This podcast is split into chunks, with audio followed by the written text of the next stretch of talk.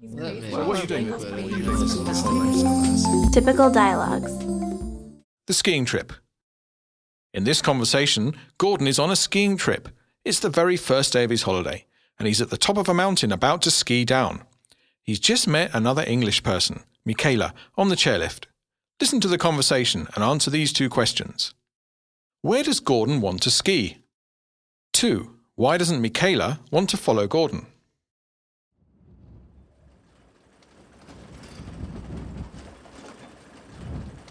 So, uh, have you done much skiing then? Yeah, a fair bit. Uh, have you seen my skis? They're the latest design. Nice. Uh, look at my ski boots. They're new. D- did you rent yours? Yes, but they're. See this jacket? I won't ever get wet in this jacket. It's made of Gore-Tex, which is uh, waterproof. Hmm. And look, I've got Gore-Tex ski trousers, Gore-Tex gloves, Gore-Tex socks, a Gore-Tex hat, Gore-Tex pants, and these goggles. Well, yes, I really must. What kind of jacket is that then? Oh, I just got a.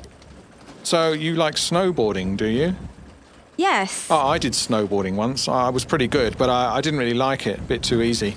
Hey, hey, do you fancy doing a bit of off-piste skiing? Look, we could ski down here, but it's got some wicked jumps. No, I wouldn't go down there. There are lots of rocks and moguls. And the snow conditions don't look too good either. You might create an avalanche. What? Are you scared?